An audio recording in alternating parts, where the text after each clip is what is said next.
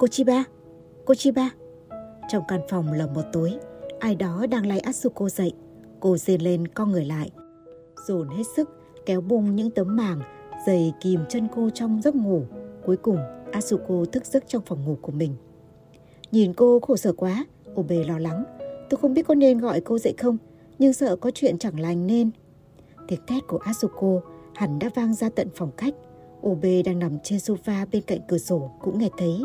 Vài tiếng trước mới tự mãn về khả năng tự đánh thức mình từ giấc ngủ. Vậy mà bây giờ cô lại co người trên ghế, yếu ớt cảm ơn người cảnh sát. Không đâu, anh làm đúng rồi đấy. Sự nghiêm trọng của tình hình gióng lên một hồi chuông trong tâm trí cô. Nguy to rồi, Himuro đang ở bệnh viện, vậy mà giấc mơ của cậu ta trôi tận đến đây. Vì bệnh tình Himuro rất nghiêm trọng, tất cả những người dùng DC Mini sẽ đều chịu ảnh hưởng. Cô tua lại những giấc mơ của Himuro cho Ube xem. Anh kinh hãi trước những hình ảnh ghê sợ, ồ ạt tràn ra như thác lũ, ngay lập tức hiểu ra tính nghiêm trọng của vấn đề. Inui và Osanai vẫn có ba chiếc DC Mini đúng chứ? Thế thì không cách nào biết còn những ai được phép sử dụng DC Mini ngoài hai người đó ra. Himuru phải bị cách ly ngay. Nhưng chẳng phải dù Himuru có bị chuyển đi xa thế nào đi chăng nữa, phạm vi hiệu quả của DC Mini vẫn tiếp tục mở rộng nhờ tính quá mức hay sao? Cảm giác bớt lực đè nặng lên tâm trí Asuko khiến cô xây sầm mặt mày. Vâng, tạm thời phải cách ly Himuru, nếu không nhanh tay chúng sẽ... Asuko nói, nhưng cô đột ngột dừng lại giữa câu. Cô định nói, giết cậu ấy, mà lại thôi. Nhưng dám lắm chứ, những kẻ đó chẳng còn lựa chọn nào khác nếu vẫn còn muốn sử dụng DC Mini. Đúng thế, Ube hiểu ý và gật đầu. Tính mạng anh Himuro đang bị đe dọa. Anh ta gọi điện thoại đến nhà riêng của Okinawa để thông báo tình hình. Ông ra lệnh cho Ube giám sát căn hộ của Osanai ở tầng 15, ngăn không cho hắn ra ngoài động thủ. Asuko nhờ Kunakawa chỉ thị Saka theo dõi nhất cử nhất động của Hashimoto. Cô không thể trông chờ nhiều sự hỗ trợ hơn từ phía cảnh sát. Bệnh viện vẫn chưa có gì xảy ra, cảnh sát cũng không thể cứ thế xông vào được. Asuko định đến bệnh viện ngay lúc ấy, nhưng Ube phản đối, nói rằng việc đó rất nguy hiểm, nhất là khi cô vẫn đang mệt như vậy. Cuối cùng, Asuko quyết định ở nhà ngủ một giấc rồi sáng mai tới chỗ làm sau. Khoảng 9 giờ sáng hôm sau, Asuko đang ăn sáng thì Ube trở về, báo lại cả Osanai và Hashimoto đều đã đi làm. Tôi phải đi đây. Asuko đứng dậy. Cô cẩn thận nhé. Mặt Ube nghiêm trọng, như thể cô là nhà báo đang chuẩn bị đi tìm hiểu thế giới ngầm để viết bài vậy. Khác với mọi khi, đường phố dường như bị bao trùm trong ánh mặt trời ảm đạm. Màu sắc của cảnh vật có phần nhạt nhòa. Một cảm giác bức bối trong dạ trỗi dậy khi Asuko lái chiếc xe đến viện nghiên cứu. Phải chăng cô vẫn chưa hoàn toàn rũ bỏ được hình ảnh của giấc mơ đêm qua? Hồi mới bắt đầu quan sát giấc mơ của bệnh nhân tâm thần phân liệt, cô cũng rơi vào trạng thái tương tự mất một thời gian. như chuyện xảy ra đã bao năm rồi. Cũng có khả năng khi sử dụng DC Mini, những cảm giác dị thường cô tiếp nhận từ giấc mơ của bệnh nhân sẽ còn lưu lại trong tiềm thức cho đến khi tỉnh dậy. Đó phải chăng cũng là hiệu ứng phụ của DC Mini? Thậm chí càng dùng thiết bị này thường xuyên, những cảm giác dị thường đó sẽ còn mạnh mẽ hơn. Dù thế, Asuko vẫn tự hỏi tại sao mình lại vội vã đến như vậy. Có phải cô đặc biệt quan tâm đến Himuro gì cho Cam? Nhưng nếu tai tiếng về việc tranh cãi quyền sở hữu DC Mini dẫn đến một vụ giết người, uy tín của cô và Tokita sẽ bị ảnh hưởng nghiêm trọng. Giống như Inui đã nói, Asuko chỉ theo đuổi danh vọng mà thôi. Vừa tự khiển trách bản thân, cô vừa tự đưa ra lý lẽ trong đầu. Cô làm việc này không phải cho bản thân mà cho Tokita, người đàn ông cô yêu. Asuko chạy từ gara để xe đến bệnh viện. Y tá ở quầy lễ tân đổ dồn vào dáng vẻ hớt hải của cô. Khi tới khu khám bệnh do cô phụ trách, y tá trưởng Sugi làm việc ở tầng của Hashimoto lao ra chặn đường. Asuko, bác sĩ đi đâu vậy? Khu này bây giờ được chuyển giao cho bác sĩ Hashimoto rồi. Cậu Himuro là bệnh nhân của tôi.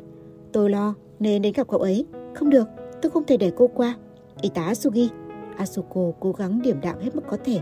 Cô không muốn cảnh sát can thiệp vào đâu đúng không? Việc này rất nghiêm trọng. Tôi phải vào đó bằng bất cứ giá nào.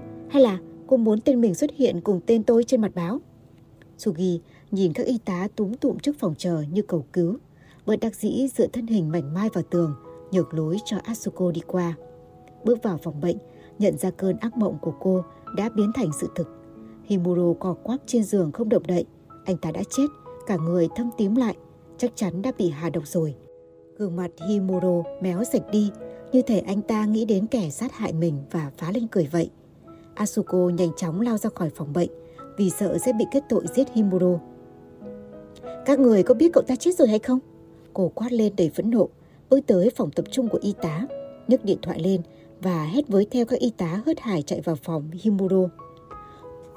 Tôi sẽ gọi cảnh sát, mấy người gọi Hashimoto đến đây. Tất nhiên, cô không bấm số điện thoại khẩn cấp mà gọi trực tiếp đến văn phòng của Kunakawa. Himuro chết rồi ư? Giọng Kunakawa nghe mệt mỏi vô cùng.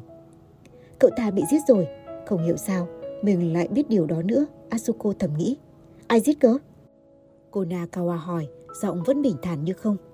Osanai, Hashimoto, y tá Sayama. Quá nhiều người, quá nhiều người có khả năng làm chuyện này.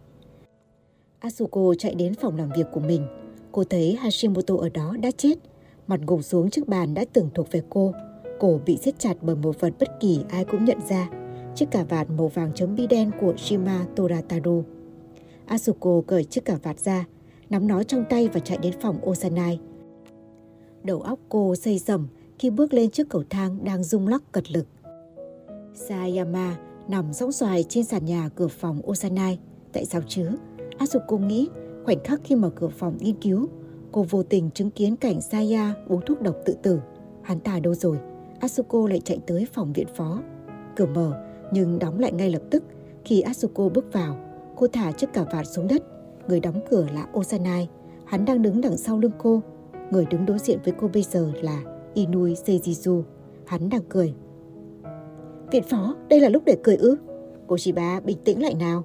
Tôi biết việc này hơi quá sức với cô, nhưng cứ bình tĩnh lại đi đã. Inui nói như hát, vai hắn rung rung khi cười. Osanai đằng sau lưng Asuko cũng phá lên cười. Không phải giấc mơ của Himuro chuyển từ bệnh viện vào giấc mơ của chúng ta đâu. Inui nói, Osanai đây đã phát nó ra từ trong khu chung cư, nên nhìn nó có vẻ vô tình tràn vào giấc mơ của chúng ta vậy thôi. Các vị đã lừa tôi một vố đau rồi nhỉ? Vẻ ngạc nhiên lúc đó đạt lắm. Tôi không phục tài nghệ diễn xuất của các vị đấy. Sao hai người có thể liều lĩnh như thế? Chẳng phải bất kỳ ai trong chúng ta cũng có thể gặp nguy hiểm sao? Cô nói gì cơ? Sau đó chúng tôi thức giấc được một lát kia mà. Inui nhìn Osanai đứng đằng sau Asuko. Chúng cười và gật đầu ra hiệu cho nhau. Chỉ có cô không dậy nổi thôi. Asuko cảm thấy có gì đó kỳ cục khi Inu nói thức giấc được một lát. Đúng rồi, tôi vật vã mãi mới dậy được. Inui và Osanai phá lên cười, một điệu cười thô giáp mà phụ nữ không bao giờ có thể bắt chước. Vâng, hẳn vậy, Inui gật đầu. Có nghĩa là cũng giống như lúc cô ăn cắp đi Mini từ tay Osanai vậy. Cậu ta cứ tưởng mình đã dậy rồi, nhưng thực ra bản thân vẫn đang ở trong mơ. DC Mini phát huy được chức năng của nó, sản sinh ra hiệu ứng phụ, rồi lại phát huy chức năng của nó và tiếp tục sản sinh hiệu ứng phụ. Cô đi vào giấc mơ, mơ mình đã tỉnh giấc rồi. Giấc mơ đó thật đến mức cô không phân biệt được thực giả rồi lại ngủ sâu hơn nữa. Giấc ngủ càng sâu, cô càng khó thoát khỏi cơn ác mộng hơn. Asuko hiểu những điều Inui muốn nói, quá rõ ràng là đằng khác. Cách nói năng cũng không lưu loát trôi chảy như mọi khi của hắn, lại càng làm cho cô cảm thấy thấm thía hơn. Cô đọc được suy nghĩ trong đầu Inui, như thể đang xâm nhập vào giấc mơ của bệnh nhân vậy. Nhưng nội dung câu chuyện của hắn ta quá lố bịch. Biết đâu, đây chỉ là ảo giác của cô thôi. Ông đã biết hết về những tính năng ấy và dùng tôi làm vật thử nghiệm ư? Hắn không trả lời câu hỏi mà đứng lên, nhìn như thể đang lơ lửng trong không trung. Bây giờ cô mới bắt đầu hiểu ra đấy nhỉ? Chẳng phải chính cô đã viết trong một bài báo cáo chưa được công bố rằng nếu xâm nhập vào giấc mơ của một bệnh nhân tâm thần phân liệt quá lâu, chúng ta sẽ bị mắc kẹt trong tiềm thức và khó tỉnh dậy hơn sao? Ông đọc trộm báo cáo của tôi. Cái đó không quan trọng. Inui cáu. Tôi còn nhiều việc quan trọng hơn. Chính vì vậy mà đàn bà. Điều quan trọng hơn ở đây là Osanai nói từ đằng sau lưng Asuko. Có lẽ cô đã hiểu rồi, nhưng hiện tại bây giờ, ngay lúc này, tính năng đó chính nó đang được thử nghiệm lên cô. Dòng suy nghĩ của Osanai cũng đang chuyển tới tâm trí Asuko. Cô bàng hoàng nghĩ lại những sự kiện vừa qua. Cách nói chuyện đứt quãng như đang ngủ mớ của Inui, giọng nói lạnh lùng của cô Nakawa trên điện thoại. Liên tiếp những vụ sát nhân phi thực tế, khung cảnh đường phố ảm đạm. Chẳng biết từ khi nào Hashimoto đã đứng bên cạnh Osanai, nở nụ cười yếu ớt. Asuko hét lên và lao đến phía bức tường, chuẩn bị sẵn sàng tư thế phòng thủ. Đây là mơ gì chứ? Cô nhanh quá nhỉ? Osanai cười nhạt, định tiếp cận Asuko để lấy chiếc DC mini từ trên đỉnh đầu cô. Đúng rồi đấy, Barika ạ. Inu nhìn cô và nói. Barika ư, chiếc áo phông đỏ quen thuộc đã xuất hiện từ khi nào? Ngày khoảnh khắc nhận ra đây là giấc mơ và DC mini sắp bị đánh cắp, cô lập tức tự biến thành Barika. Asuko đang mơ, nghĩ lại cũng có đôi ba chỗ phi lý, nhưng vẫn là một giấc mơ rất chân thực. Được UB đánh thức, cô tỉnh dậy một lát, nhưng không biết có phải anh ta gọi cô dậy thật không, hay tất cả chỉ là mơ. Hai kẻ kia đã nói chúng đang mở mắt trong chốc lát, nên có lẽ chỉ có cô là người duy nhất tiếp tục ngủ. Vậy thì hẳn mọi chuyện đều diễn ra trong mơ. Chuyện Asuko đi ngủ và tỉnh dậy vào sáng hôm sau. Cuộc trò chuyện giữa cô và UB về sự an toàn của Himuro. Cả cuộc điện thoại với Konakawa hẳn cũng chỉ là mơ. Một giấc mơ không thể nào phân biệt nổi với đời thực. Nhưng giấc mơ chân thực ấy cũng dần dần mất đi tính thực tế. Có lẽ bởi Asuko đã chìm sâu hơn vào giấc ngủ. Cô đã rơi vào bẫy của chúng, vẫn giữ nguyên tư thế phòng thủ. Asuko giờ đã hóa thân thành Barika, quan sát bà gã đàn ông, suy nghĩ làm sao để bản thân có thể chiếm lại được ưu thế. Phải nhanh chóng tìm ra cách tự đánh thức mình dậy, nếu không cô sẽ chỉ càng lúc càng chìm sâu hơn vào giấc ngủ. Cuối cùng sẽ chỉ còn cái chết chờ đợi cuối con đường. Ngay cả anh Hashimoto cũng xuất hiện rồi nhỉ. Barika chằm chằm nhìn hắn, không dễ gì đoán ra được ai đang nghĩ gì đằng sau lớp hình ảnh này. Đến cả giấc mơ của Asuko bây giờ cũng đã bị lẫn lộn với giấc mơ của ba người còn lại. Đây là giấc mơ của anh à? Tôi cũng tham gia vào việc thử nghiệm DC Mini mà. Hashimono nói, hắn đưa tay lên sờ đầu, kiểm tra xem DC Mini còn ở trên đó không. Inui quát, đừng có nói mấy chuyện tầm phào thừa thãi. Tỏ vẻ không hài lòng với phản ứng của Hashimoto. Asuko đoán ra ngay rằng Hashimoto vẫn chưa quen với việc sử dụng DC Mini. Đã thế, cô sẽ cướp nó từ tay hắn. Chạy mau! Osanai hét lên. Ashimoto cũng đọc được suy nghĩ vừa vượt qua trong tâm trí Barika, nhưng đôi chân không theo lệnh hắn. Hashimoto vẫn nhìn Barika lơ đáng. Có vẻ như hắn vẫn chưa kiểm soát được giấc mơ của bản thân. Bốn người đang ở cửa hiệu bán mỹ phẩm trong trung tâm mua sắm. Hashimoto bắt đầu chạy, luồn lách qua đám đông khách hàng và các tủ trưng bày. Barika rượt theo hắn, mùi keo xịt tóc của Osanai làm cô nhớ đến những chuyện không hay đã xảy ra và gợn lên một cảm giác khó chịu. Phán đoán từ khung cảnh cửa hiệu đồ mỹ phẩm dành cho nam giới, Parika biết ngay đây là giấc mơ của Osenai. Cô tưởng tượng một chiếc thang máy mở ra trước mắt Hashimoto. Chiếc thang máy xuất hiện ngay lập tức. Hashimoto bị ép sát bởi hai bức tường xám ngoét, không còn cách nào khác phải chạy vào đó. Tóm được rồi, Parika mừng thầm. Giờ cô chỉ cần dồn Hashimoto vào trong góc buồng thang máy và gỡ DC Mini ra khỏi đầu hắn là xong. Nếu không tỉnh dậy nhanh sẽ nguy to. Cô vẫn chưa nghĩ ra được biện pháp nào. Nhưng nếu đằng nào cũng phải dậy thì tốt hơn hết cứ lấy được một chiếc DC Mini về đã. Buồng thang máy rộng thanh thang, đi mãi không thấy điểm tận cùng. Hình nộm xấu xí của những vị khách nam nữ đứng dạt sang hai bên. Đằng sau Barika, cánh cửa đã đóng lại. Cô chạy nhưng vẫn không đuổi kịp Hashimoto. Hắn cứ chạy và chạy sâu hơn vào chiếc thang máy đang chuyển động lên trên. Phía trên kia cũng có cửa nên Hashimoto đang định chạy trốn.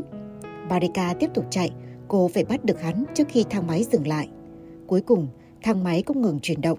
Hashimoto dùng tay kéo cửa ra, nhưng bởi sự điều khiển của Barika, cửa thang máy và hành lang cách nhau những 2 mét. Bên dưới là hố đen không đáy. Hashimoto cố rung lắc buồng thang máy để tiến gần tới hành lang hơn. Thang máy lắc lư, lối thoát của hắn càng lúc càng gần hơn. Parika nhào tới ghi lấy Hashimoto khi hắn chuẩn bị nhảy sang phía bên kia. Các người giết Harimoto rồi chứ gì? Câu hỏi vẫn quanh quẩn trong tâm trí Parika nãy giờ, bật ra từ đôi môi cô khi hai người cùng rơi xuống vực thẳm. Làm sao để tên khốn ấy sống được? Giọng Hashimoto trọ trọe, trí óc không giữ nổi sự minh mẫn, mà trong đó ý niệm về đạo đức vốn đã tiêu tan. Một mảnh hình ảnh trong ký ức thật của hắn được tái tạo ngay lúc ấy. Đừng có nghĩ nữa, Osanai hét lên trong tuyệt vọng. Nhưng Hashimoto không còn ý thức gì về tội ác hay hình phạt hắn sẽ phải hứng chịu nữa. Hắn nghĩ tiếp, đó là một khu đất rộng và kín. được bao quanh bởi những bức tường hơi dốc lên trên, dễ làm người ta liên tưởng đến sân đánh bóng chảy. Hashimoto và Parika đang đứng giữa một bãi xử lý rác thải trong đêm khuya, ánh đèn pha dọi vào hai người. Anh giết cậu ta rồi chứ gì? Barika hét lên, rồi vứt xác cậu ta ở đây chứ gì? Đây là đâu? Chỗ xử lý rác này là ở đâu? Mau khai ra đi. Dậy, dậy ngay. Osanai vẫn cào lên khổ sở. Mặt đất tách ra làm đôi, Himodo trồi lên, xác bám đầy người, gương mặt đã phân hủy và thối rữa. Cuối cùng, Hashimoto cũng thét lên. Có khả năng chính Osanai đã tạo ra hình ảnh đáng sợ ấy để làm Hashimoto giật mình mà dậy. Nhưng hắn không dậy được, nhục dục trong Hashimoto đã vô tình bị đánh thức khi Barika bắt buộc phải bám chặt vào người hắn. Chẳng biết từ bao giờ hắn đã trần chuồng nằm trên giường trong căn buồng khách sạn với bức tường sơn trắng muốt. Ngày trước biết bao lần hắn đã tận hưởng lạc thú ngay chốn này. Hashimoto vật Barika ra và nằm đè lên người cô, hơi thở hắn bốc mùi. Hắn nhìn cô với con mắt vô hồn và bắt đầu động tác. Barika hét lên. Này, làm cái gì thế hả? Hashimoto bị nhấn chìm trong cơn sóng, không còn nghĩ đến việc phòng vệ nữa. Parika nhẹ nhàng gỡ chiếc DC mini trên đầu hắn. Chỗ đó ở đâu? Parika hỏi dồn. Chỗ xử lý rác thải ở đâu? Ờ. Cô không tài nào đọc được dòng suy nghĩ mịt mờ của Hashimoto. Trong nháy mắt, gương mặt Osanai hiện ra. Hashimoto đã biến mất, nhưng Osanai cũng trần như nhộng và tư thế của hắn cũng không khác gì Hashimoto. Hashimoto đâu? Dậy rồi, Osanai cười khẩy, ghi Barika xuống. Cô biết rồi còn gì, ham muốn tăng cao có thể làm người ta tỉnh giấc mà. Tên đó mới mộng tinh xong. Nhưng Barika cho rằng hắn thức dậy bởi cảm giác tội lỗi khi cố ý cưỡng bức cô. Osanai cố nảy những ngón tay nắm chặt của cô để lấy chiếc DC mini ra. Barika giơ tay trái ra tóm lấy phần dưới của hắn. Vẫn như mọi khi nhỉ, cô cười phá lên. Osanai sôi máu. Vì không có hứng với loại đàn điếm như cô chứ sao? Tôi bóp nát nó bây giờ. Bàn tay Barika chuyển hướng. Osanai hơi run nhưng biết đây là mơ nên không thể có hậu quả gì được. Hắn vẫn tiếp tục cậy từng ngón tay của cô ra. Barika đặt tay lên đầu Osanai, ở đó đáng lẽ ra phải có cải DC nhưng không có. Cô chỉ cào tóc hắn thêm rối mà thôi. Giọng cười xạo trá của Inui vang vẳng bên tai Barika. Thân hình giả nua cỏm cõi trần như nhộng. Hắn ngồi trên chiếc ghế bên cạnh giường. Cô có biết gì về tính qua mẫn của DC mini không? Rồi, khá lắm. Chắc cô rõ rồi nhỉ. Giờ chúng tôi thậm chí không cần cài DC mini lên đầu nữa rồi. Nụ cười dâm đáng cả ố trên môi. Hắn nhìn Barika từ trên xuống dưới và nói với Osanai. Con chần chừ gì mà không cởi xiêm y cho tiểu thư đấy? Và đừng mất công lấy DC mini từ tay cô ta làm gì cho tốn thời gian. Còn một cái trên đầu cô ta cơ mà. Osanai cười danh mãnh, dường như muốn nói. Đúng rồi, thế mà không nghĩ ra. Đoạn vươn tay chạm vào đầu Barika. Chúng sắp lấy được rồi. Cô hối hận vì sự thiếu cẩn trọng của bản thân. Nhưng kỳ lạ thay, trên đầu cô cũng không có chiếc DC mini nào cả. Ơ kìa, không có. Cô xâm nhập vào giấc mơ mà không cần dùng DC mini à? Osanai thẳng thốt, Inui cũng luồn tay vào tóc Barika, sục dạo với vẻ mặt đầy hoài nghi. Khi mơ, Ube đánh thức cô dậy, có lẽ Barika đã tháo DC mini ra. Cũng giống như lúc cô tự động bấm nút trên điều khiển trong khi bước vào giấc mơ của bệnh nhân theo phản xạ. Đã vậy thì, Inui cười nham hiểm, bước lên giường ép lấy Barika từ một phía. Cô bị kẻ địch ép sát từ hai bên theo nghĩa đen, không nhúc nhích cựa quậy nổi mình. Hai tên vô lại đua nhau cởi quần áo của cô. Barika nằm im, cho chúng muốn làm gì thì làm. Đợi đến lúc chúng mất cảnh giác, tự do chuyển cảnh giấc mơ là một trong những ngón nghề đặc biệt của Barika. Đây là kỹ năng cần thiết cho việc điều chỉnh giấc mơ của bệnh nhân. Bỗng dưng, ba người nhận ra mình đang ở một bên trong một quán cà phê, xung quanh cơ màn những đôi nam nữ trẻ tuổi. Barika đang ngồi trên chiếc bàn kê ngay giữa quán, chậm rãi uống cà phê.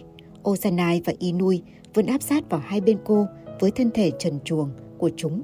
Nhưng kể cả trong mơ, việc phô bày thân thể trước chỗ đông người hẳn cũng không phải một trải nghiệm dễ chịu gì. Chúng rủa thầm trong miệng và biến mất.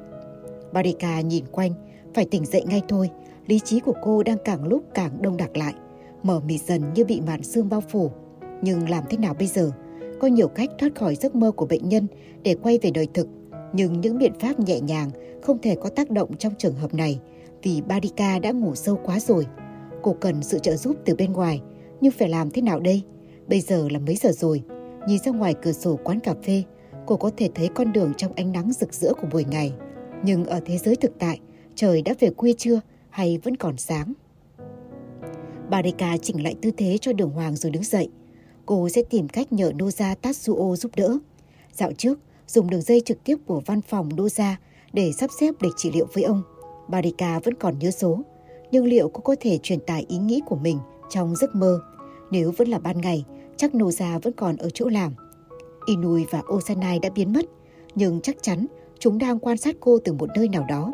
Ôi, người phụ nữ trong bức ảnh treo trên tường chính là Inui Seijiro. Barika đoán chắc vậy, đôi mắt sắc như con dao kia, không nhầm lẫn gì nữa chính là hắn ta. Cô tính gọi điện thoại đấy hả? Đôi mắt hắn nhạo báng cô. Barika nhấc ống nghe, cô chiếc điện thoại gần quầy thanh toán lên.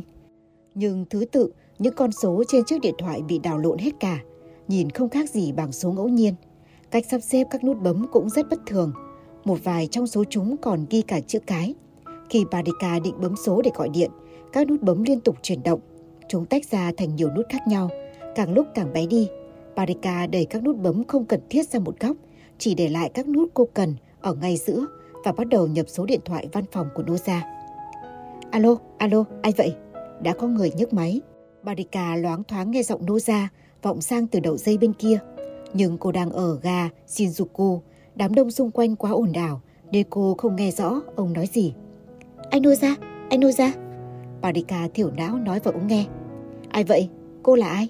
Giọng Noza vang lên từ một căn phòng trong một thế giới xa xôi tách biệt với nơi đây. Parika đây, cứu tôi, cứu tôi với anh Noza ơi. Parika, tôi yêu em, em đang ở đâu? Em đang ở trong giấc mơ, gọi điện thoại cho anh từ trong mơ. Em không ra khỏi đây được, xin hãy giúp em. Tôi biết mà, tôi yêu em, Barika à. Em đang khổ sở lắm đúng không? Vâng, em mệt mỏi lắm rồi. Tôi đang trên đường đây, em đang ở đâu? Em đang ở ga Shinjuku trong mơ, anh mau đến đây. Tôi đến ngay đây, tôi sẽ cứu em, tôi yêu em, Barika. Tôi yêu em nhiều lắm. Chị bà Asuko ngủ thiếp đi trong lúc sử dụng thiết bị BT để chữa trị cho Tokita. Có lắc mạnh thế nào cũng không dậy nổi. Chắc chắn có gì không ổn rồi. Nghe tin từ Ube, Konakawa và Morita lao ngay đến căn hộ của Asuko. Tokita Kusaku đã thức, ngồi bên chiếc bàn trong phòng khách và ăn bữa sáng, cùng bánh mì và cà phê ub chuẩn bị cho. Chồng anh ta đã đỡ hơn nhiều, nhưng vẫn còn phản ứng chậm khi được bắt chuyện. Trong căn phòng ngủ lờ một tối, Asuko ngồi trước màn hình lập đài sáng, gục đầu trên bàn phím của bộ điều khiển. Cô rên rỉ tỉ tê, buồn bã lẩm bẩm những điều vô nghĩa, thỉnh thoảng lại quặn mình trên ghế. Ai nhìn vào cũng nhận thấy điều bất thường. Và lại cô Nakawa cũng lần đầu tiên nhìn thấy Asuko trong bộ dạng đó. Nếu kia là giấc mơ của cô Chiba bây giờ thì... Ube chỉ vào màn hình, cũng khủng khiếp lắm đấy. Từ nãy đến giờ, cô ấy cứ như thế mãi. Trên màn hình, một cây cầu dây băng qua thung lũng sâu hun hút đang rung lắc dữ dội. Có thể nhìn thấy các nhịp cầu đang rơi xuống và những mối dây bị đứt, dòng chảy bên dưới đỏ màu máu. Nhìn như địa ngục vậy, cô Nakawa buồn bã nói, đau đớn khi nghĩ đến những trải nghiệm của Asuko trong giấc mơ. Phải đánh thức cô ấy dậy mau thôi. Ban nãy tôi thử hất vài giọt nước lạnh và vỗ vào mặt cô Chiba nhưng không có hiệu quả gì cả. Thế không ăn thua đâu. Thường thì nếu muốn đánh thức một người, chúng ta có thể thử bịt mũi để chặn đường thở của họ. Morita đề nghị. Cô ấy sẽ chỉ mơ mình bị nghẹt thở thôi, đồ ngốc. Không chết được, nhưng nhỡ để lại di chứng gì thì sao? Kunakawa lắc đầu. Không được rồi, chỉ còn một cách là cô ấy phải tự thoát khỏi giấc mơ của mình thôi. Morita tròn mắt. Không còn cách nào khác sao? Vậy chúng ta phải làm gì đây? Konakawa vạch tóc Asuko ra, không thấy DC Mini đâu cả. Cậu gỡ DC Mini ra rồi à? Konakawa hỏi Ube. Vâng, tầm 7 giờ sáng nay, tôi nghĩ cô ấy không dậy được vì vẫn cài DC Mini trên đầu. Tôi cũng không biết làm thế có đúng không nữa. Ube rút chiếc DC Mini từ trong túi áo ra. Tại sao cậu nghĩ thế? Konakawa nhận lấy vật thể nhỏ màu xám hình trụ từ tay cấp dưới.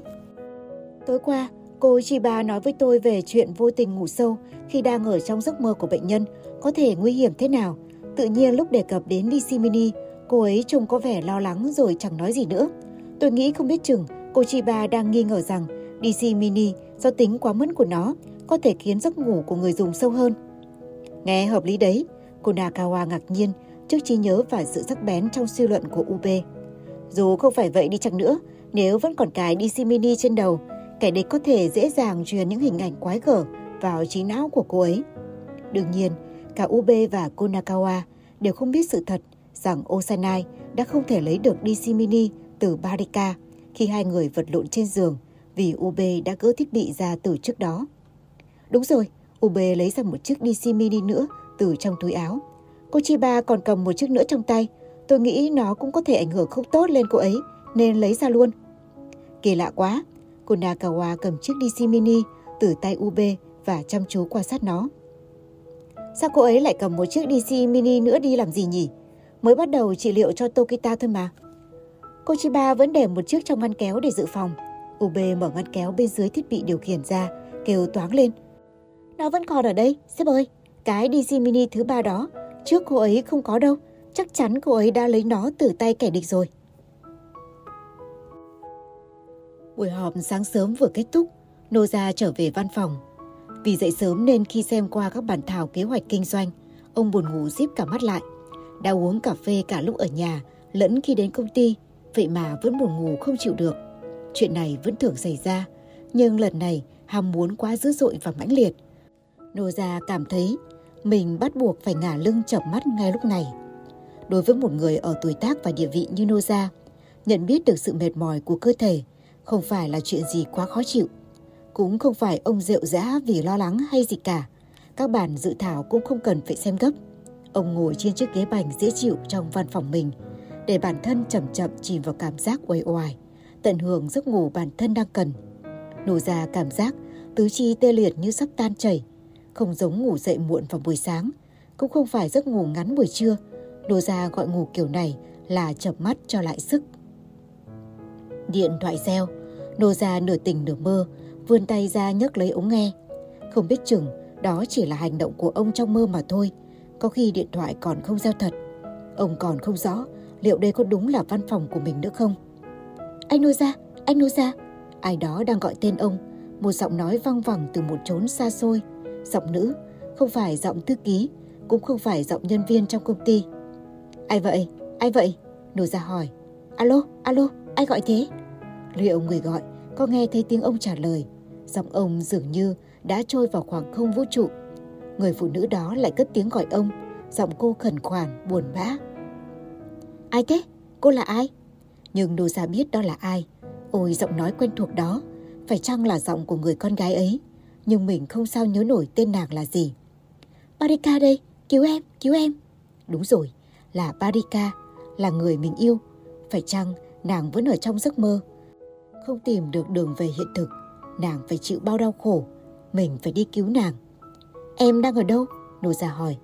Ga Shinjuku, Barika trả lời. Ga Shinjuku trong mơ ư, làm sao đến được đó? Nếu nghĩ ra cách mình sẽ lao tới đó ngay, ông hỏi Barika. Đừng đến đó thế nào, phải làm sao đây? Đừng đánh thức em, đừng cố đánh thức em dậy. Hãy dùng DC Mini và bước vào giấc mơ cùng em. Xin anh, xin anh. Xin anh, xin anh. Đô già tỉnh giấc, lời khẩn nài của Barika vẫn vang vọng bên tai.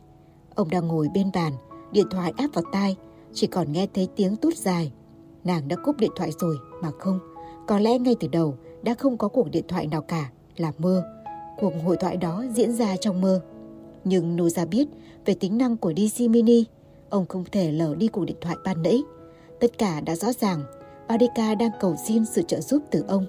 Phải chăng bởi mánh lưới gian xảo của kẻ ác, nàng không thể tự quay trở về hiện thực được. Phải làm gì đây?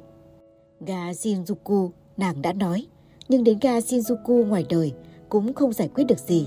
Noza phải dùng DC Mini và giải cứu nàng trong giấc mơ. Lời gợi ý của ông lúc trước đã đến lúc phải được thực hiện. DC Mini đang ở căn hộ của nàng, phải đến đó ngay.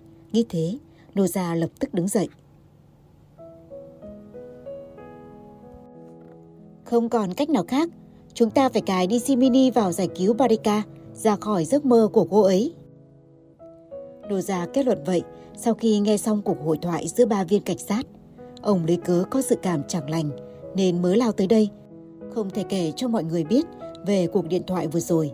Cô Nakawa chắc sẽ tin, nhưng hai viên cảnh sát còn lại chắc chắn sẽ nghi ngờ sự tỉnh táo của ông. Nô già tự nhủ sẽ giải thích với bạn mình sau. Nhưng đây là phân tâm học, đã thế lại là kỹ thuật, đòi hỏi trình độ cao nữa. Chúng ta làm nổi không? Cô Nakawa ngập ngừng. Rủi thay mà ngủ luôn thì sao đây? Thế nên chúng ta mới phải gặp Barika trong mơ để cùng nhau nghĩ cách đem cả ba về thế giới thực. Ở trong mơ ư? Đúng vậy. Morita và Ube nín thở lắng nghe hai người trò chuyện. Nếu đi vào giấc mơ của Barika là cách duy nhất để đánh thức cô ấy, thì chúng ta cũng không còn sự lựa chọn nào khác. Cô Nakawa quả quyết. Làm thế nào đấy? Hay tôi đi trước? Nếu tôi không dậy thì ông vào theo nhé. Tôi nghĩ cả hai nên vào cùng lúc. Nô già nói, chúng ta không biết được ai sẽ hữu dụng hơn trong việc giúp cô ấy thoát ra ngoài. Khi tôi và anh Nô ra ngủ rồi, hai cậu phải nhanh chóng tháo DC Mini ra đấy. Kunakawa dặn dò cấp dưới. Nếu DC Mini làm người dùng ngủ sâu, đeo nó trong một thời gian dài chắc chắn sẽ rất nguy hiểm. Ơ, à, sếp cứ nói ngủ này ngủ nọ nhưng mà... Morita buồn chồn. Có phải muốn là ngủ được ngay đâu? Mới cả hai người ngủ ở đâu được bây giờ? Giường chỉ có hai chiếc. Nếu để cô Chiba nằm lên một chiếc thì chỉ còn lại một. Không lẽ một trong hai người lại ngủ trên ghế sofa ngoài phòng khách? Nhưng thế lại càng khó ngủ hơn. Tôi nghĩ ba người bọn tôi phải ngủ gần nhau. Nô già trấn an Morita. Chúng ta vẫn chưa rõ hết về các hiệu ứng phụ của DC Mini. Từ giờ trở đi, tôi nghĩ mình cũng không nên phân biệt rạch ròi mơ với thực nữa. Nô già đỏ mặt khi ba viên cảnh sát nhìn ông ngạc nhiên. Nhưng dù gì thì cũng không thể để Barika ngồi trên ghế thế này được, tội lắm. Phải cho cô ấy nằm giường. Bây giờ cựa mình vậy thôi.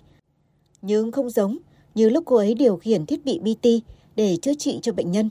Lát nữa, tôi sẽ ngủ trên ghế. Tôi cũng có biết chút ít về máy tính. Nếu Padeka có đưa ra chỉ thị gì, chắc tôi cũng lơ mơ ấn được nút điều khiển.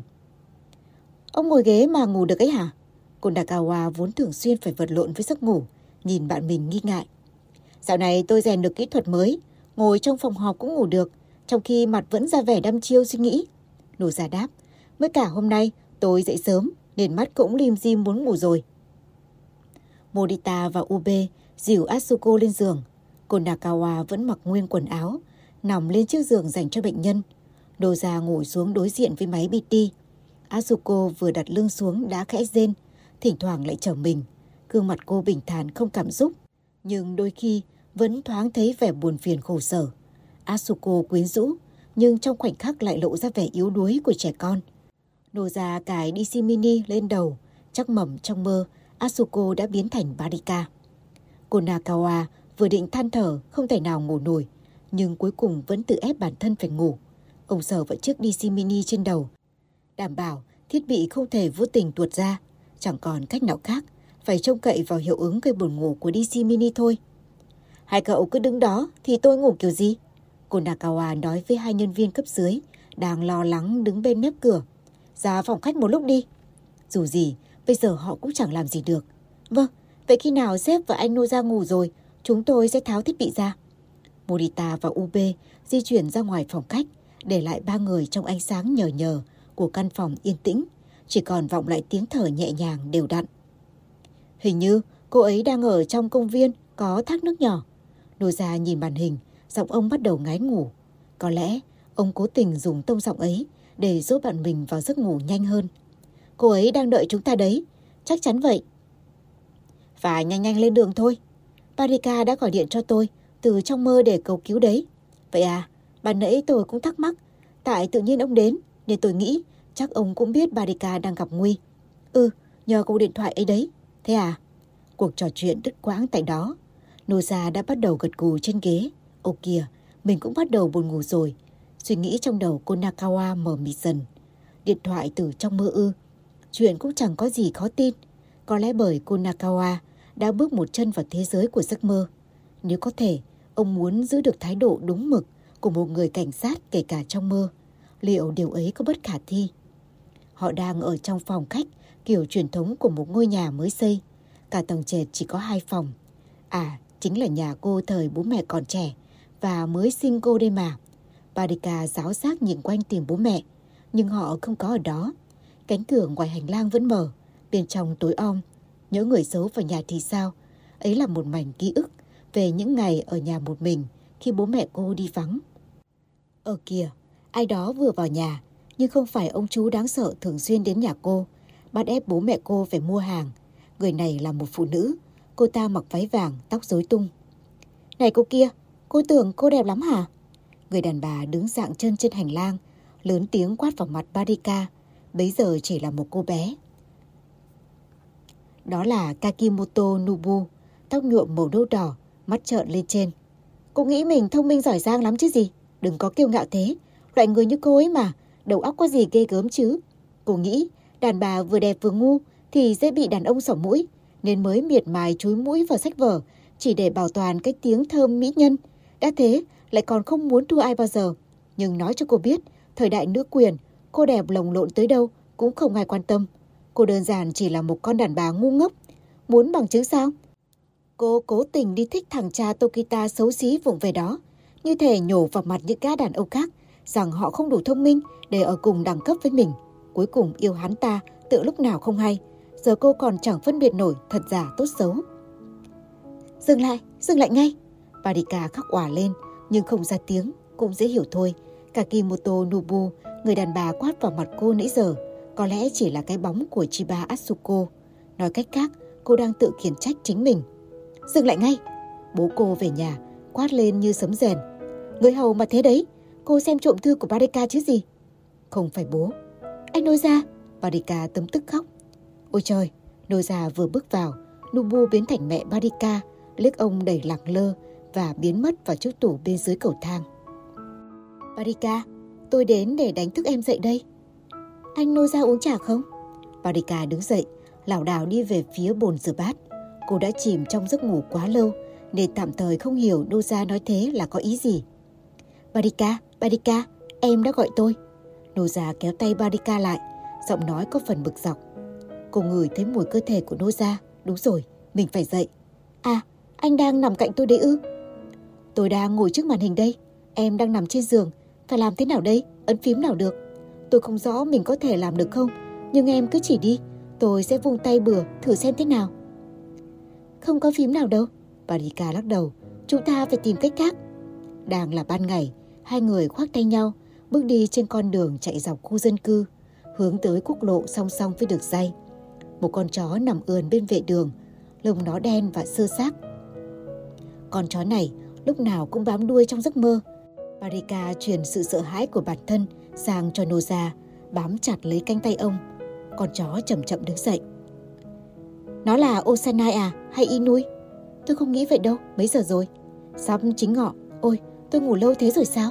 Parika buồn bã, Noza cũng hiểu được suy nghĩ của cô vì hai người đang dùng chung một mạch của thiết bị BT. Ôi, phải chăng mình sẽ mãi không tỉnh giấc, não bộ cũng cứ thế mà sói mòn dần. Không có chuyện đó đâu. Nô già quay sang Barika, phủ nhận trong đầu. Giờ này chắc hai kẻ đó không làm phiền chúng ta được đâu. Bởi vào khung giờ này, cả Inui và Osanai đều phải ở viện mà. Thật thế không? Tôi cứ tưởng họ có thể xâm nhập vào giấc mơ ở bất kỳ nơi nào có thiết bị BT chứ. Nhìn xem, con chó kia. Bộ dạng nó trông như thể đang muốn lao vào bức hại em vậy. Đúng rồi, chúng không cần dùng DC Mini nữa. Chính Inui đã nói vậy. Con chó chạy về phía Barika. Dừng lại ngay, không tao cô cổ mời lại. Kunakawa Toshimi trong đồng phục cảnh sát xuất hiện như làn khói tỏa ra ngoài từ bức tường đá quát tháo con chó. Con chó đó không phải ai khác, chính là Osanai, hắn hoảng sợ. Cảnh cảnh sát ư? Thế gì thế này? Sao hắn ta lại có DC Mini? Mình nhớ đã gặp hắn trong thang máy. Tại sao lại xuất hiện trong giấc mơ của con đàn bà này? Khốn khiếp! Con chó đột ngột biến mất, như thể có người rút phích cắm màn hình. Có vẻ như giờ kẻ địch đã có thể sử dụng thiết bị BT để quan sát giấc mơ của Barika và xâm nhập vào đó bất cứ lúc nào chúng muốn, thậm chí không cần dùng DC mini. Thứ ghê tởm đó đã biến mất, chỉ còn tâm hồn cô nằm lại. Tôi có thể thấy rõ điều đó. Bây giờ cô có thể nhận ra ngay những kẻ bước chân vào đây nhỉ? Cô Nakawa hỏi. Ông vừa thức ngủ và bước vào giấc mơ của Barika. Cả cô và Noza đều đọc được suy nghĩ của cô Nakawa. Ý nghĩa của ngôn từ mập mờ trong giấc mơ, nhưng qua chuyển giao suy nghĩ trực tiếp, mọi thứ đều trở nên rõ ràng. Họ ra đến được cái, nhưng vẫn chưa biết làm thế nào để quay trở về hiện thực. Barika giáo giác nhìn quanh một sân ga, chẳng biết có đông người tụ tập hay không. Nhưng chưa thu được manh mối gì, cô giờ khóc giờ cười, chỉ vào chiếc đồng hồ hình tam giác lớn, nhìn giống như màn hình theo dõi, treo ngay trước cổng ga. Gương mặt của Osanai hiện lên trên chiếc đồng hồ. Xem kìa, hắn vẫn còn quan sát chúng ta. Cô Nakawa gườm gườm nhìn chiếc đồng hồ, chỉ ngón tay về phía nó. Osanai giật mình hoảng hốt và biến mất. Mặt đồng hồ lại trở về trạng thái bình thường. Một cột tháp quảng cáo màu đỏ đứng sừng sững giữa quảng trường trước ga. Barika chăm chú quan sát những tấm áp phích dán trên đó, cố tìm một manh mối có thể giúp cô tỉnh dậy. Chủ nghĩa địa phương là tình mẫu tử, mới phát hành bách khoa toàn thư về thịnh nộ, bách khoa toàn thư về bách khoa toàn thư. Vị của nỗi buồn, cảm hứng đơn giản nấu bằng lò sưởi, bánh sụp kem. Nếu tò mò thì, Nụ già nói, có cánh cửa đằng kia kìa, chúng ta mở thử xem. Để thôi cô Nakawa mở cánh cửa dì sắt và nhìn vào trong không có gì cả. Trống trơn, cô Nakawa nói. Không, không phải ý đó. Ông vội vã thêm vào, biết rằng Barika sẽ nghĩ ông vừa ám chỉ cô. Cái tháp quảng cáo đó đâu phải là cô. Họ đi vào ga. Hóa ra, đó là sảnh khách sạn ngày trước Asuko thường ở để viết báo cáo nghiên cứu. Họ có thể nhìn thấy vài người khách đang đứng trước quầy tiếp tân, nhân viên phục vụ đứng như trời trồng. Barika nhớ lại Inui và Osanai đã cố cưỡng hiếp cô trong khách sạn. Là mơ hay là thực nhỉ? Tất nhiên là mơ rồi. Noza và Kunakawa đồng thanh đáp lại trong suy nghĩ. À, cượm đã nào, tôi sắp nhớ ra được gì đó. Barika đứng khựng lại. Cô nhìn vào chiếc sofa kê trong góc sảnh. Được rồi, đến chiếc sofa kia, ông bắt đầu bước khuyến khích Barika. Chúng ta ngồi xuống nghỉ ngơi một lát nào. Trong mơ cần gì phải nghỉ. À đúng rồi, Barika nảy ra một ý tưởng. Cô nói với hai người đàn ông về việc họ phải làm, nhưng không giải thích lý do. Anh Noza, hãy xâm phạm tôi. Trên chiếc sofa, khi tất cả khách khứa và nhân viên phục vụ đổ dồn ánh mắt vào chúng ta. Noza và Konakawa hồn siêu phách lạc, nhưng ý tưởng của Barika có cơ sở lý thuyết, ít nhất hai người kia có thể công nhận điều đó. Lý trí trong mơ, làm tỉnh trong mơ sẽ đẩy cảm giác tội lỗi lên cao, làm người ta phải tỉnh giấc.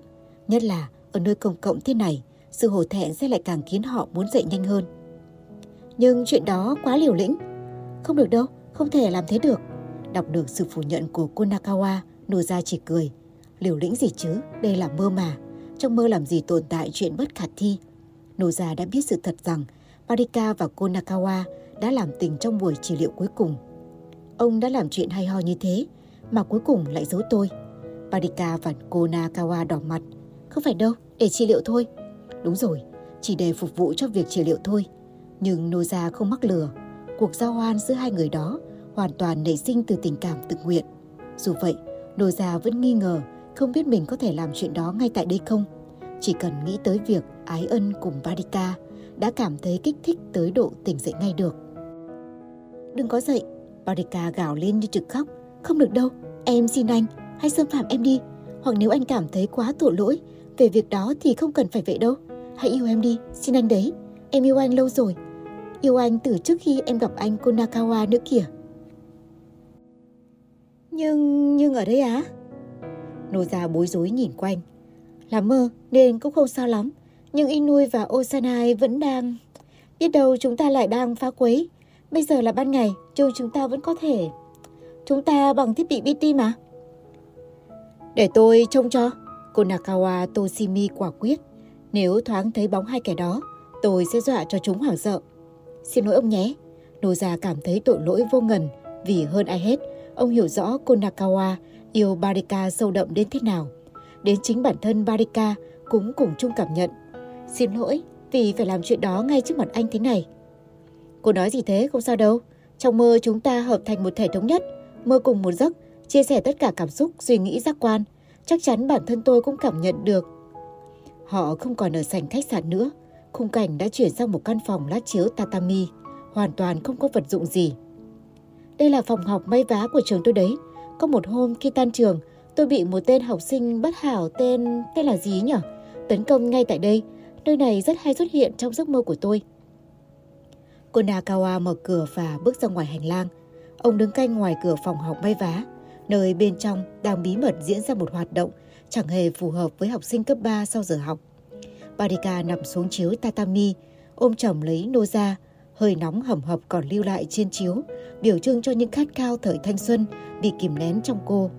tán lá rậm rạp, che khuất khung cửa sổ.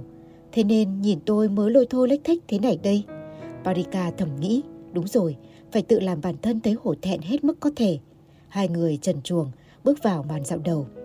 barika cố tình dê lên như đang hứng tình, cảm thấy ê chề trước cả Noza và Konakawa. Đây không phải con người thực của tôi. Tôi hiểu mà, phải chăng vì tôi biết rõ điều đó nên cảm xúc mới dâng trào như thế? Thực ra tôi không rẻ mạt như thế này đâu. Tôi chỉ muốn kích thích anh Noza mà thôi. Tôi biết, tôi đang hưng lắm rồi đây. Đi vào thật thẳng, thật nhanh, sự kích thích ngày một dâng cao. Ôi, Barika, Barika ơi, tôi không thể, không thể kiềm lại được nữa rồi. Đồ già dê lên sung sướng và xuất tinh. Cả ba người tỉnh dậy cùng lúc. Cô Nakawa chậm hơn một chút. Hình như Asuko đã hét lên trong lúc ngủ. Obe và Morita nhìn cô ngồi bật dậy trên giường, vẻ ngạc nhiên lộ rõ trên gương mặt. Họ đã gỡ DC Mini từ trên đầu Noza và Konakawa xuống từ lâu. Ôi, Asuko đỏ mặt, lo lắng giấc mơ bàn nãy đã hiển thị hét lên màn hình. May quá, Ube hào hứng. Cả ba người cùng dậy một lúc. Morita cũng mừng ra mặt khi thấy cả ba người an toàn cùng nhau trở về thế giới thực. Mọi người đã làm thế nào thế? Ube và Mojita đều không hiểu nội dung giấc mơ vì điểm nhìn của Noza, Asuko và Konakawa đã lẫn lộn với nhau, giấc mơ trở nên không rõ ràng. Asuko thở phào nhẹ nhõm, Noza cố hết sức giữ thể diện trước hai viên cảnh sát. Thoạt nhìn qua, không ai có thể nhận ra ông vừa tỉnh giấc mơ nhầm mộng tinh. Konakawa trái lại mới là người đỏ mặt, không thể nhìn thẳng vào mắt cấp dưới. Thôi thì, cứ cho là một phương pháp chỉ áp dụng được cho trường hợp khẩn cấp. Nô già cười xòa, một phương pháp vô lý, một phương pháp chỉ có thể thực hiện được trong mơ. Tôi cũng không biết phải giải thích thế nào, các anh đừng nên hỏi thì hơn. Thực ra ban nãy, lúc ba người đang ngủ, viện nghiên cứu đã gọi qua đây vài lần. Morita buồn chồn lo lắng, có vẻ như bố mẹ anh Himuro đã đến viện để tìm hiểu chuyện con trai mất tích. Gia đình cô Kakimoto cũng vừa lên Tokyo để kiểm tra tình hình cô ấy thế nào. Ô Sanai phụ trách Kakimoto nên phải tiếp gia đình bên đó. Nhưng người ta lại nói bố mẹ anh Himuro phải tìm hiểu thông tin từ anh Tokita. Mẹ của anh Himuro gọi hai lần rồi, làm sao đây? Được rồi, lát sẽ bàn chuyện đó sau. Cô Nakawa điềm tĩnh nói. Trước tiên, phải cho cô Chiba đây ăn gì đã. Cả Noza và Kunakawa đều cảm nhận được cơn đói kinh hoàng, tung hoành trong bụng Barika khi ba người còn mắc kẹt trong mơ.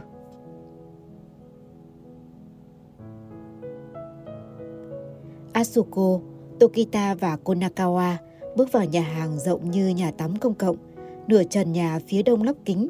Bố mẹ Himuro ngồi cạnh cửa sổ.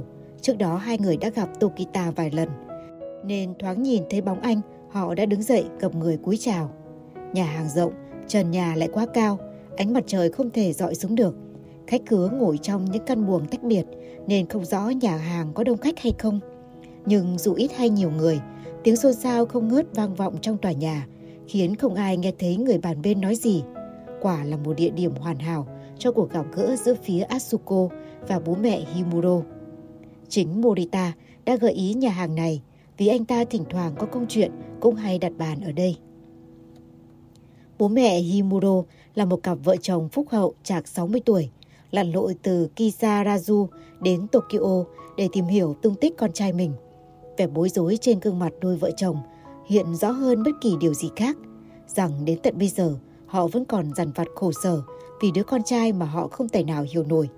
Khi Konakawa tự giới thiệu mình là tổng thanh tra sở cảnh sát, hai người như sắp khóc tới nơi. Vậy cây nhà chúng tôi phải chăng đã dính dáng tới vụ việc nào đó? Bố Himuro hỏi, ông có gương mặt của một người dân trải, nhưng thực ra kinh doanh một tiệm quần áo. Chuyện đó chúng tôi vẫn chưa biết được, Cô Nakawa lắc đầu. Anh Tokita đây đã thông báo cho cậu Himuro bị mất tích. Tôi nghĩ việc này có thể liên đới tới một vụ việc tôi đang phụ trách. Thế nên hôm nay tôi muốn ngồi lại với các vị, biết đâu lại tìm được đầu mối có ích nào đó. Nhưng có lẽ chúng tôi không giúp được gì cho anh đâu. Mẹ Himuro nhìn những gương mặt quanh bàn ăn với ánh mắt tuyệt vọng.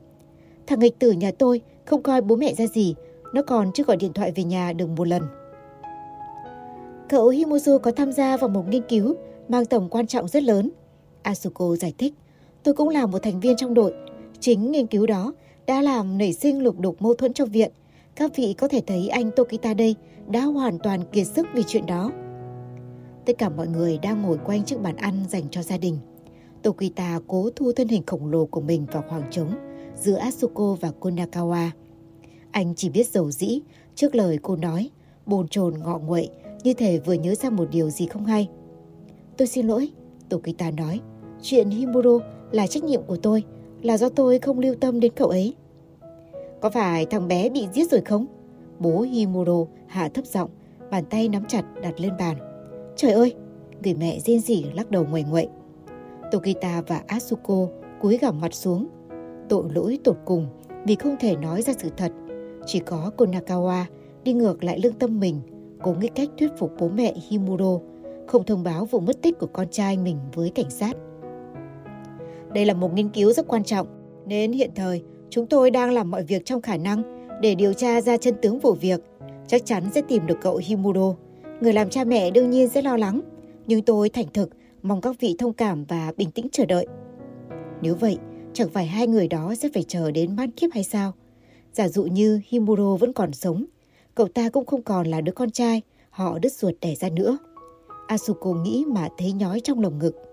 Trong giấc mơ, cô đã thoáng thấy một bãi xử lý rác. Có phải Himuro bị chôn ở đó thật rồi không? Asuko không biết đích xác địa điểm đó ở đâu, nhưng cô đã in ra một bức ảnh từ bộ nhớ của máy chiếu và đưa nó cho cô Nakawa. Ngay lúc này đây, cấp dưới của ông vẫn đang âm thầm điều tra địa điểm trong bức ảnh. Khi Hashimoto vô tình để lộ ra hình ảnh bãi xử lý rác thải đó trong giấc mơ, Osanai có vẻ rất hoảng hốt. Chưa chắc mười mươi được, nhưng nhìn phản ứng của hắn ta như vậy, Asuko ngầm hiểu phải chuẩn bị tinh thần Himuro đã bị thủ tiêu mất rồi. Đương nhiên, chúng tôi không dám mong được biết những nghiên cứu mà các vị đang tiến hành, nhưng mâu thuẫn nội bộ mà các vị vừa đề cập tới là gì thế? Bố Himuro hỏi. Asuko đưa mắt liếc Kokanawa. Nhìn về mặt ông, cô hiểu rằng mình có thể tiết lộ một phần sự thật cho bố mẹ Himuro biết. Trước đó, họ đã bàn với nhau về chuyện được nói tới đâu. Nói ngắn gọn thì, cuộc tranh cãi xoay quanh vấn đề sở hữu nghiên cứu giữa chúng tôi và những cá nhân đố kỵ với thành công của người khác. Họ thậm chí còn cố tình ăn cắp thành quả của chúng tôi nữa. Cậu Himuro lại biết một phần nội dung nghiên cứu. Những giọng nói hòa vào nhau tạo nên âm hưởng xôn xao, nhưng không ồn ào mà chỉ âm ỉ nhẹ nhàng, như thể họ đang ở trong nhà tắm công cộng. Bầu không khí bình thản, đột nhiên bị xé toang bởi tiếng hét thất thanh của người phụ nữ trẻ tuổi ngồi bàn bên. Sau đó là tiếng len keng khi người bồi bàn bất cẩn đánh rơi chiếc khay kim loại xuống nền nhà. Tiếng bát đĩa thủy tinh vỡ tan, những âm thanh chát chúa vang vọng trong nhà hàng, ổn áp đến độ có lẽ chính kiến trúc sư của tòa nhà cũng không thể tưởng tượng ra nổi. Thực khách bắt đầu đứng dậy, chỉ lên trần nhà bằng kính và gào thét. Một con búp bê Nhật khổng lồ đang lơ lửng giữa bầu trời xanh và nhìn vào bên trong tòa nhà qua lớp kính. Con búp bê, tóc mái ngang chán, đôi mắt tròn đen, đặc như mực tàu. Gương mặt xanh xao, nở nụ cười ghê rợn, làm bất cứ ai nhìn vào cũng muốn rụng rời chân tay. Đôi môi đỏ chót, đáng lẽ phải mím vào, nay há rộng, nhưng không ai nghe được giọng cười. Trời ơi, kinh khủng quá, cái gì vậy? Quái vật! Asuko không đứng dậy nổi, đây chắc chắn là giấc mơ của Himuro. Hình ảnh trong mơ đã tràn vào hiện thực. Hay có lẽ nào đây là giấc mơ của chính cô? Có lẽ nào cô vẫn còn bị ảnh hưởng bởi hiệu ứng phụ của DC Mini và chìm trong giấc ngủ. Osanai và Inui đang chiếu những hình ảnh này trong đầu cô. Là Himuro đấy, Tokita kêu lên. Chuyện gì đang xảy ra vậy? Bố Himuro thẳng thốt. Chỉ có Konakawa dương mắt nhìn con búp bê và chậm chậm đứng dậy. Đoạn ông nhìn quanh, Tokita đang lấy tay che mặt, tiếp tục lầm bầm. Là Himuzo, là Himuzo. Mẹ Himuro dướn người qua chiếc bàn cao giọng hỏi Tokita. Vậy là sao? Tại sao đó lại là cây được? Còn búp bê đó là thứ gì? Asuko lo lắng cho tinh thần của Tokita hơn cho bản thân. Dù đây là thực hay mơ, cô không thể để tình trạng anh xấu đi được. Không sao đâu, cố gắng lên, cố gắng lên nào, tỉnh táo lại đi, xin anh. Cô Nakawa tự đập vào ngực và vai mình vài lần rồi quay sang phía Asuko. Có lẽ đây là hiệu ứng phụ của DC Mini cũng nên. Nhưng mà tôi chắc chắn một điều, đây không phải mơ đâu. Tôi không đứng trong mơ mà khẳng định tất cả mọi chuyện điên rồ này đều không phải mơ. Chúng ta đang ở thế giới thực, đây là hiện thực. Ông nhắc đi nhắc lại, như thể tự cổ vũ bản thân.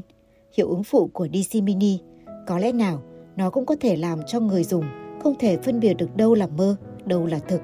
Biết đâu, chính lúc này đây họ đang ở trong mơ. Lời khẳng định của cô Nakawa ban nãy chỉ khiến cho Asuko thêm nghi ngờ rằng ông cũng cùng chung suy nghĩ với cô. Chỉ là diễn thôi mà, không phải thật đâu.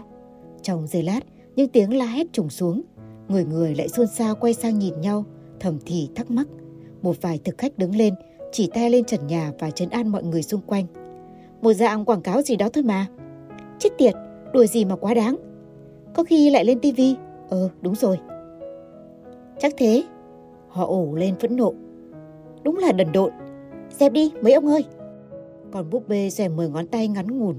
Những kẻ nứt màu đen trên lòng bàn tay trắng xứ, nhìn như những đường vân tay. Còn búp bê trong chiếc kimono với ống tay áo rộng và dài, giơ hai tay lên ngang vai trước khi đập mạnh xuống trần nhà bằng kính. Những mảnh kính vỡ vụn và rơi xuống sàn nhà. Tất cả các thực khách đều đã hiểu ra rằng đây không phải chuyện đùa. Họ đồng loạt đứng dậy. Đến giờ, Asuko mới biết nhà hàng gần như đã chật hết chỗ ngồi. Hình như đã có người bị thương. Tiếng hô hoán, hò hét hoảng loạn vang vọng trong tòa nhà. Hầu như tất cả đều nhận thức được con búp bê khổng lồ kia là một thứ không thuộc về thế giới này. Trong cơn hoảng sợ, họ đều không giữ nổi bình tĩnh.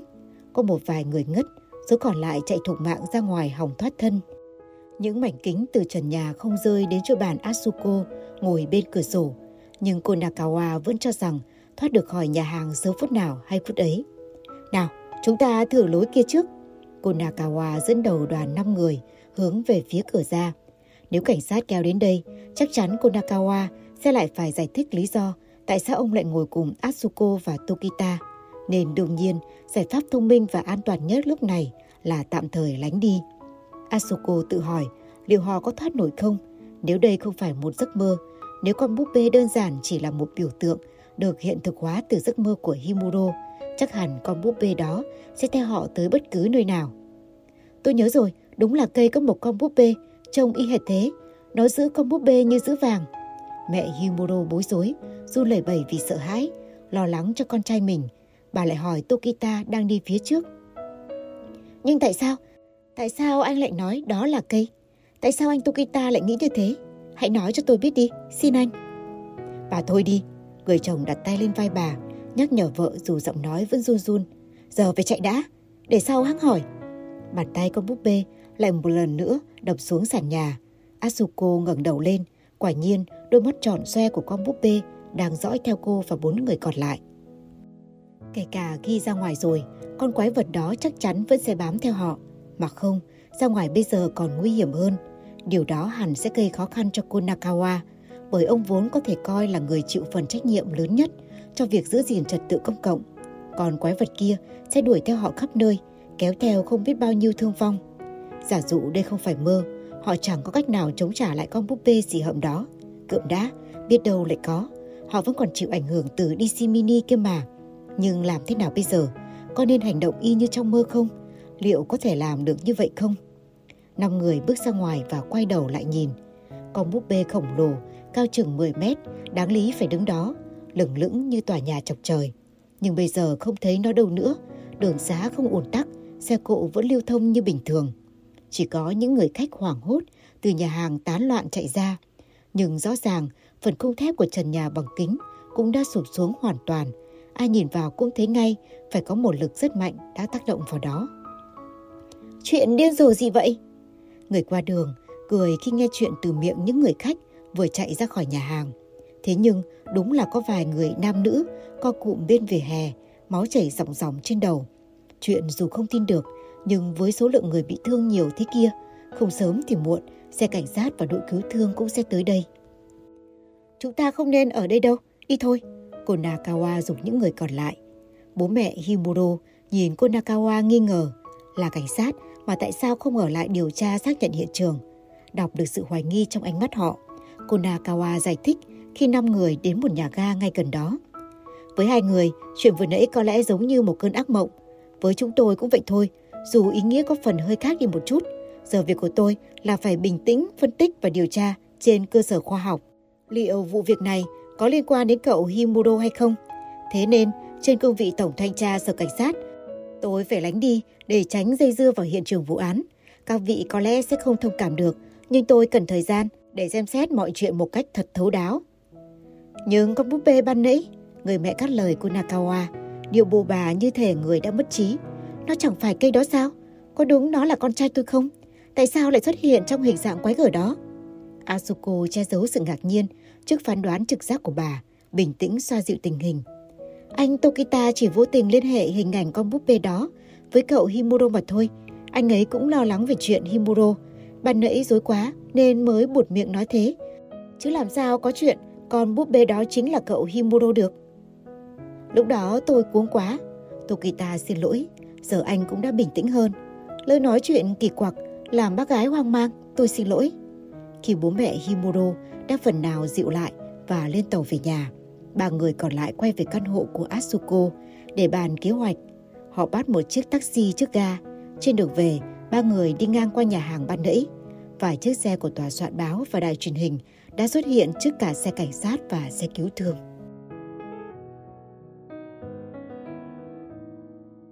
Để ủng hộ kênh, quý vị có thể để lại bình luận cũng như chia sẻ hoặc có thể ủng hộ tài chính trực tiếp về các địa chỉ đã được ghi ở phần mô tả.